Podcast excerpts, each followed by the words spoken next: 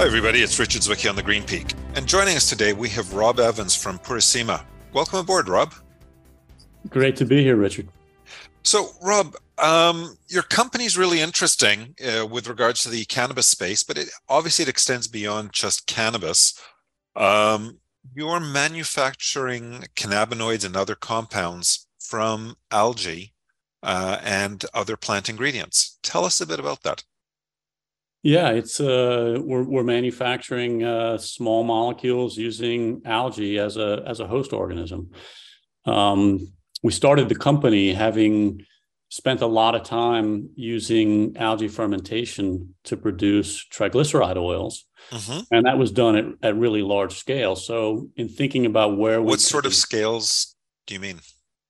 I mean, making hundreds of metric tons in, in one fermentation batch. So, so really, the largest scale fermentation, you know, that anybody really does any microbial fermentations in is is is what uh, the, uh, the, predecessor company Solazyme that my partner and I work for mm-hmm. uh, was doing in in uh, in Brazil. So, from a scalability perspective, um, you know that question that box was ticked so to so to speak and, and right. it was really it was really more about figuring out you know what other interesting ingredients we could access uh, using algae fermentation. And, and if you if you look at um, at potential uh, opportunities for, for plant derived ingredients, the, the cannabinoid space just stood out as a, as an immediate uh, opportunity and and one in, in which it would be relatively straightforward to um, you know to to create well not to create to satisfy demand for these types of ingredients using an entirely different approach that that offers a, a, myriad of, of benefits,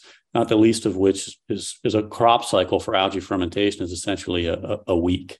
Right. And so contrast that with with growing plants outdoors, and, and you've got a, a, a substantial uh, benefit, as well as just uh, supply chain and, and and working capital that are that are tied up to the long crop cycle, um, and being able to express production of compounds that plants don't produce a lot of. So think about all the minor cannabinoids. Mm-hmm. That just became an obvious place for us to uh, to begin the journey. So when you're preparing, you know, for one of better term, a batch, do you build that batch around a single compound, or do you build a? Are, are you able to produce a spectrum? Well, you you can do both, but but what, what we do today is is we have cells that are designed to produce a specific compound. Okay. And um, the the power of the platform is that you can design cells to produce a broad spectrum of of cannabinoids, uh, for example. Um, and but that's that's something for the future. Today, we're focused on producing um, high purity single cannabinoids you know that can be isolated and then put on the market uh, as isolates alongside you know other other cannabinoid isolates that are either produced synthetically or derived from plant sources. Right and based on your site i see that you're focusing on cbc and thcv at the current time? Yeah that's correct. And the applications for those who's picking them up yeah, I mean, it's kind of like uh, CBD, where people are doing uh, experimentation in a very broad range of, of applications. I mean, too many applications than, than, than you could reasonably believe for it to be effective in. Uh, so we we've focused really on starting from what the literature suggests about CBC, Mm-hmm. And CBC, according to the literature, is a, is a potent anti-inflammatory agent. Right. And, and that led us to, to develop a serum that we used in a topical skincare application. Mm-hmm. We formulated this product, supplied it to friends and family, engaged them in a six-week study. And the before and after photos were, were quite impressive. Uh, most notably for people that had some type of inflammation, whether it be a, a rosacea or eczema type uh, condition. Right. And it also offered some pretty impressive um, resurfacing, skin resurfacing properties. Right. And, and, we even had one individual who had uh, more or less kind of what appeared like uh, diabetic type sores. Oh, yeah. Where there was a, a pretty impressive um, improvement of the condition over, over six weeks. Um, and so that inspired us, in fact, to think about a topical or, a, or an ingestible format. Right.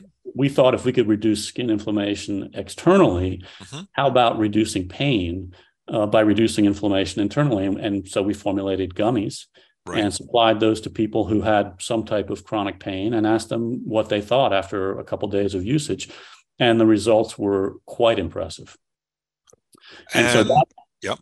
So that inspired us, in fact, to embark on a placebo-controlled study. That's what I was looking, actually going to ask you about. Is looking at at pain remediation and specifically female menstrual pain. Hmm. So uh, literally in the next 48 hours, we're going to be kicking off the first phase of this study. We've been enrolling people in it. Um, we've got uh, a couple hundred people enrolled in this study, and it's going to be two arms looking at at CBDV mm-hmm. and uh, in combination with CBC and CBC by itself. Uh, okay. So those are the two arms and and, and placebo controlled, and and um, we've got the oversight of a of a of a of a gynecologist who's who's actually helped us to choose that as a as an ideal um, application given the the poor options well i would say the limited options that women have in in dealing with these types of conditions uh, every month and and so we're uh, we're pretty excited to see what comes out of that. Um, based on what we've seen anecdotally uh, we have high hopes that that's that, that this will be confirmed uh, you know through this uh, study.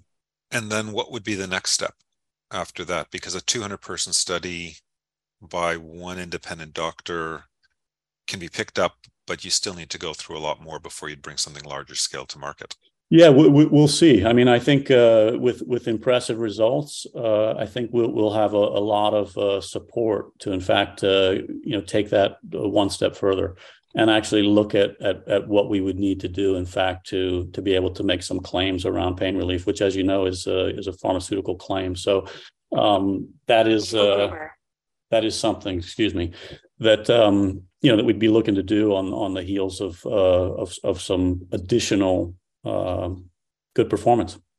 Yeah, no, I mean it's exciting. It's uh, it's a great application for it. I know CBC on its own, and uh, you know is incredibly useful for dermatological issues. So it's interesting to see you trying it in a different application already, having some anecdotal results.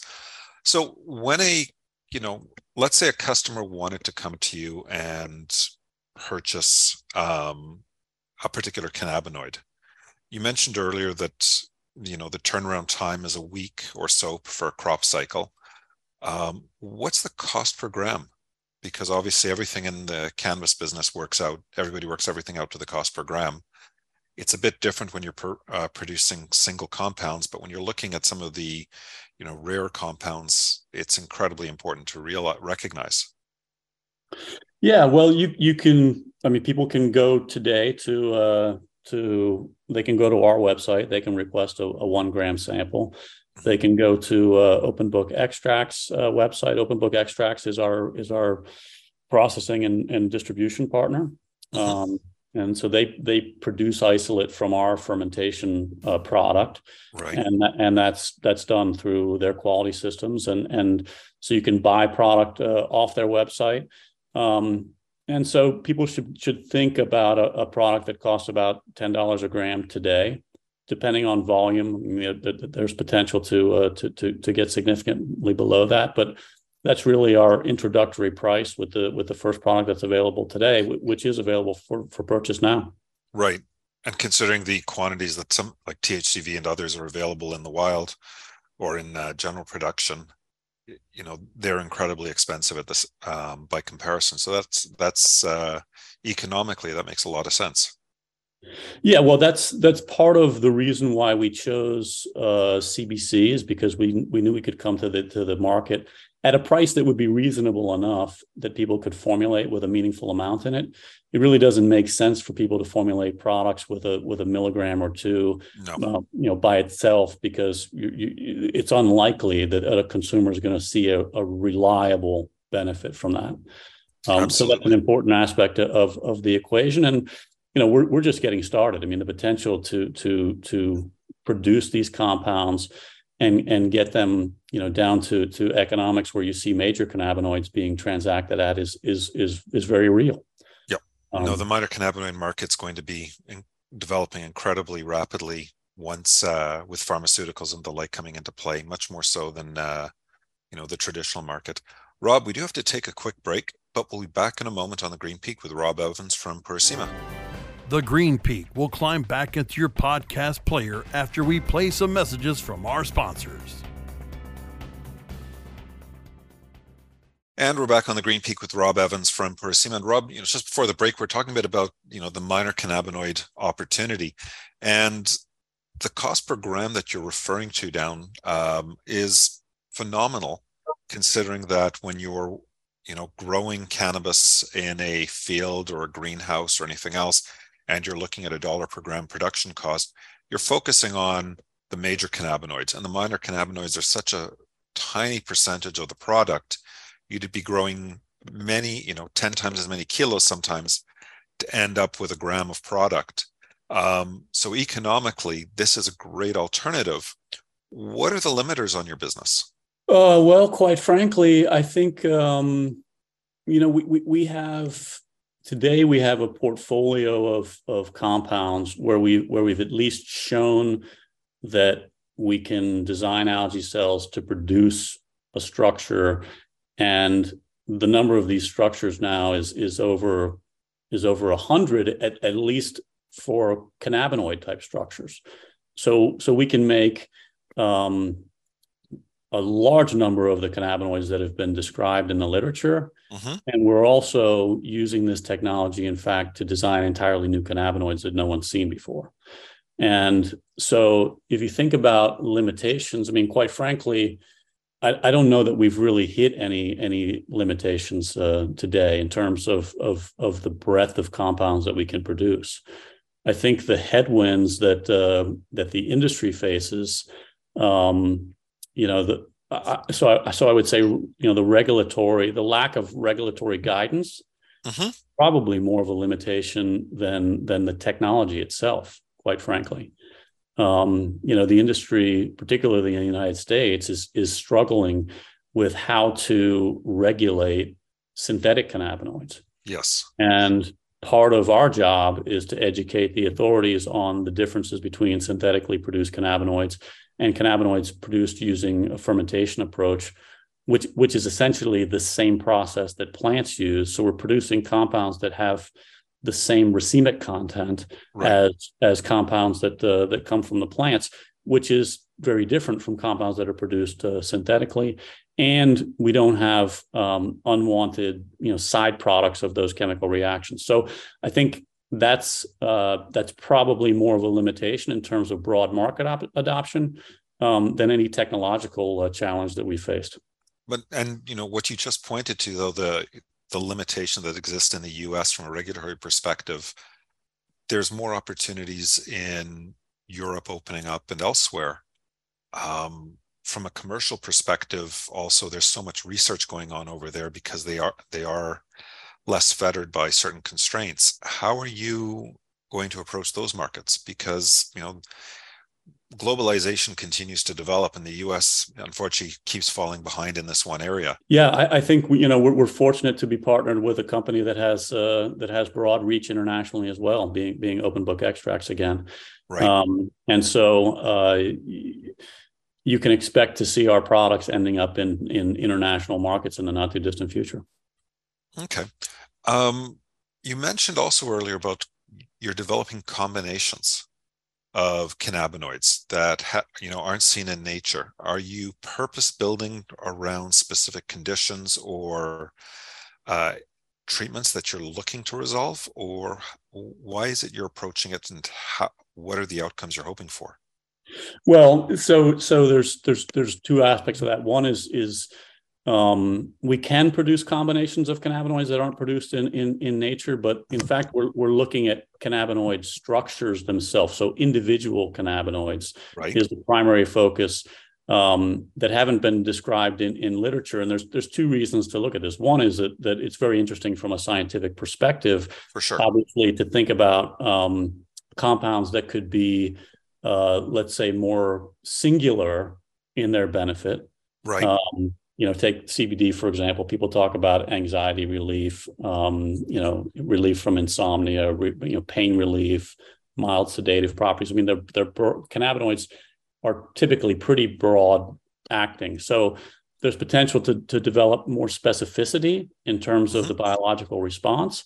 Um, and just from a business perspective, you know, being able to to uh, produce a, a, a, novel chemical entity, you know, gives you the ability to not only uh, patent the process to produce it, but also the structure itself. And if you think about the pharmaceutical drug applications, that's that's where um, I think big pharma gets interested because we largely, we, you know, with the exception of Jazz Pharmaceuticals and the acquisition of GW Pharma for Epidiolex, mm-hmm.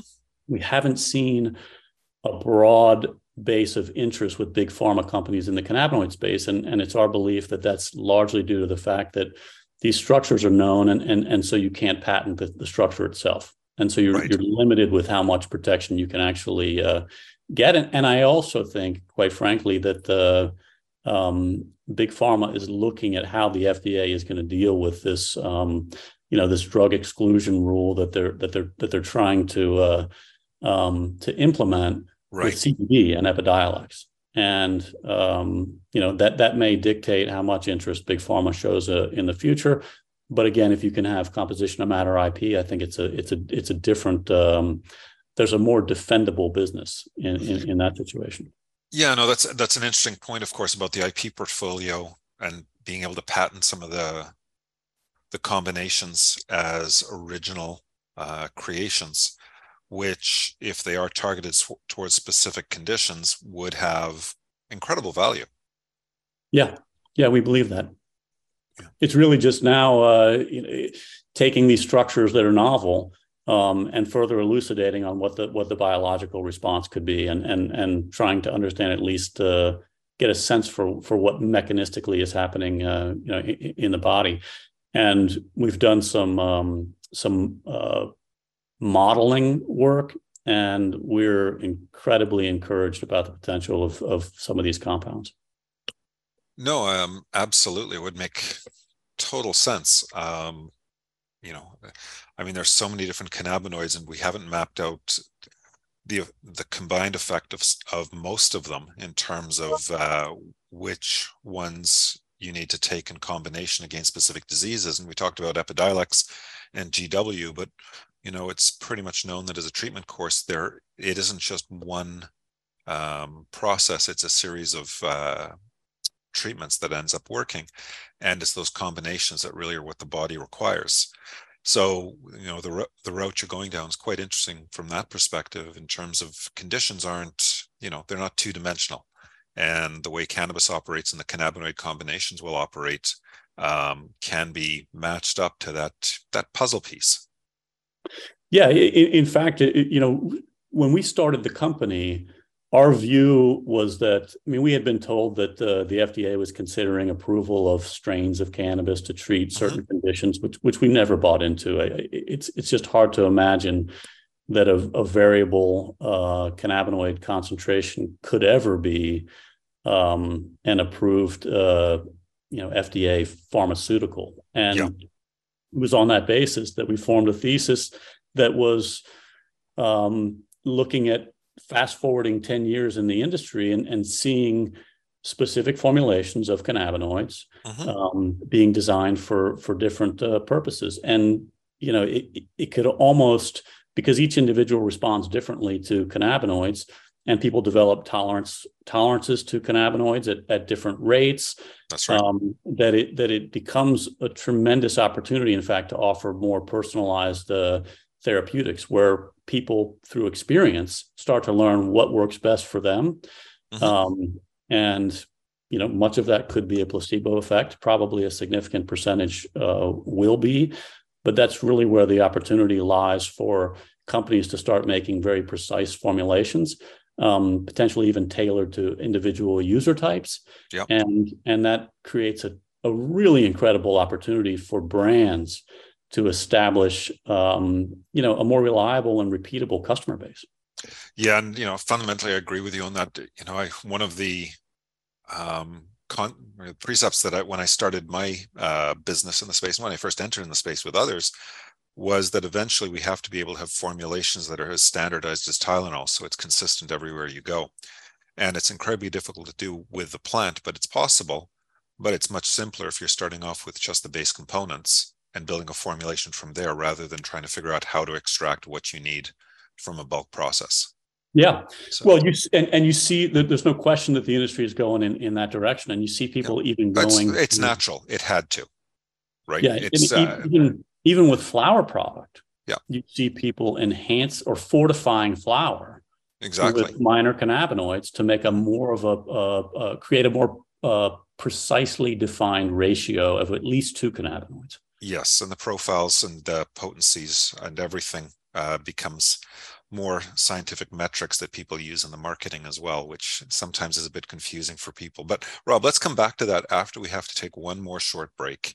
I'm Richard Zwicky on the Green Peak with Rob Evans from Purissima. The Green Peak will climb back into your podcast player after we play some messages from our sponsors. And we're back on the Green Peak with Rob Evans from Purissima. And Rob, you know, just before the break, we t- we touched on something really uh, important: is that growers are, you know, constantly striving to improve the varietals that they're producing to have more specific outcomes against expectations. And of course, every person will react differently to those varietals in terms of the effect won't be standardized um, as uniformly as anyone would hope, but they generally would fall into certain uh, buckets. With what you're doing, it goes from the other direction completely because you're not dependent on the plant or any of the environmental effects on the plant. You're actually starting off with here's the proposed outcome, and we're growing to that. Correct. Or manufacturing to it, I guess is probably the better term. That's correct. And and producing active ingredients using fermentation is, is not a new process. No, not at all. It's not been done all. It's been done for a, a, a very long period of time, and mm-hmm. it can be done in a very controlled, uh, in a and repeatable way. Yeah, and I've spoken to a number of people who have been, you know, over the years, over the last oh, I don't know how many years, six, seven years, uh, people who have been talking about um, producing cannabinoids, kind of, kind of like growing on yeast, growing in the in the lab, and trying to develop at scale. But I haven't heard of anybody else who's been able to do it at the volume you have um, in the recent uh, at recently. What sets you apart, and what's going to be the big challenges for your business vis-a-vis the rest of the market? Well, I think one of the the advantages of using algae as a host organism mm-hmm. is that it's it's incredibly stable, right? And so uh, a lot of companies developing a fermentation approach to to produce an ingredient, um, it's not that challenging to demonstrate you can produce a little bit of the ingredient in the lab. What right. becomes challenging is, in fact, taking that to much larger scale. Yes. Um, and the fact that that we already knew that that algae fermentation could be done at very large scale mm-hmm. um, gave us a lot of confidence in in that not being a, a, a limitation for us. the The other thing about algae is that in its essence, it's a single cell plant. Right. I mean, all higher plant life on the planet evolved from algae. So if you were a molecular biologist look with a clean sheet of paper trying to figure out what the ideal organism is to make pl- a plant derived uh, active, and you knew about algae fermentation, you would probably seriously consider that as an ideal starting point um, because th- the same biological machinery exists in the organism as as in a as in a plant cell in it in its essence. And so if you if you have challenges with um, let's say a precursor to a cannabinoid being toxic to a, a yeast cell um, that often isn't isn't the case in uh, with with algae. And so we we think you know those aspects i mean the scalability the, the strain stability um, the uh, tolerance to what otherwise would be toxic precursors to other organisms um, has given us uh, a lot of uh, breathing room in terms of moving uh, very rapidly to to larger scale manufacturing. Absolutely. Now, you know, when you're when you're growing, and especially when you're growing at scale, well, if you're growing at any size, at scale, it just is a bigger problem. Um, you're always concerned about contamination, be it in the water, in the air, in the soil you're concerned about how the light's going to affect the growth of the plant and you know the lumens the plant gets on any given day and the variability of the strength and intensity at different times especially when you're dealing with outgrow outdoor or mixed grow you don't have that variability to deal with. What's the risk in production for you? Well, um, contamination is a risk in fermentation. Right. Um, you know, so you can have uh, other foreign microbial contamination, you know, which can which can destroy a fermentation run, and and we we know this from past experience. Sure. Um, it, it it happens. It's it's uh, you know, there's a there's a lot of uh, uh, valves and junctures and Right. points where microbial con- contamination can exist in a fermentation process. Mhm. And so uh, that requires you know the operators to be very adept at, at, at good cleaning protocol. But it, it- Right. contamination, so to speak, is is a is a is a potential issue in in fermentation. Um, it's not nearly as prevalent as as mold and fungus is in a in a cannabis grow. That's Obviously. kind of my comparison. Is there's a there's a there's always a risk, but Well, I would I would put those probably at both ends of the uh, continuum because you know it it uh, there was a point in time where where cannabis grown in in indoor greenhouses in in in Canada. I mean, ninety plus percent of it had to be irradiated to kill mold and, and fungus. you still have more than 50% is problematic. And, you know, it's the nature of the way the regulations were designed for the indoor grow uh, here in Canada, and the hermetically sealed boxes. You have one, you know, one speck of anything or one bacteria get in, and it's uh, a perfect breeding ground. Rob, we do have to end the show for today, but people who want to learn more about Purissima and find out about the process, how can they learn more? Uh, Purissima.bio. Okay, P U R I S S I M A dot bio. Fantastic. Well, thanks for joining us on the Green Peak. It's been really fascinating. It's been great chatting with you, Richard. Thanks for having me. Thank you. And thanks to everybody for listening. We'll be back again with you next week. I'm Richard Zwicky.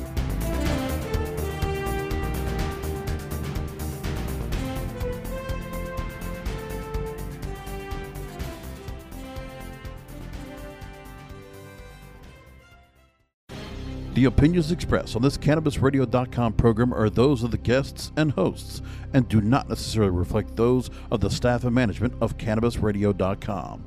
Any rebroadcast, republication, or retransmission of this program without proper consent is prohibited.